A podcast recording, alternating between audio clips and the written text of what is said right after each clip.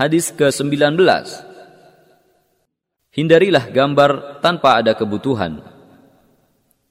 عن عبد الله بن مسعود رضي الله عنه قال سمعت النبي صلى الله عليه وسلم يقول إن أشد الناس عذابا عند الله يوم القيامة المصورون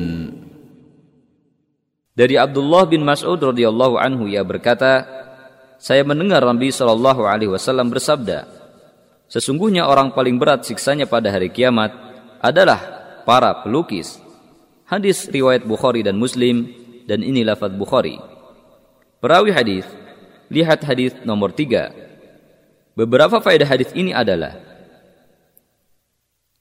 Hadis ini menunjukkan bahwa menggambar makhluk bernyawa secara umum diharamkan dengan keras dalam Islam. Hadis ini mengandung peringatan keras terhadap kegiatan menggambar karena di dalamnya terdapat penyerupaan dengan ciptaan Allah dan gambar makhluk bernyawa merupakan sarana kepada kesyirikan. Ada pendapat mengatakan bahwa hadis ini diperuntukkan bagi orang yang menggambar dan memahat patung untuk disembah.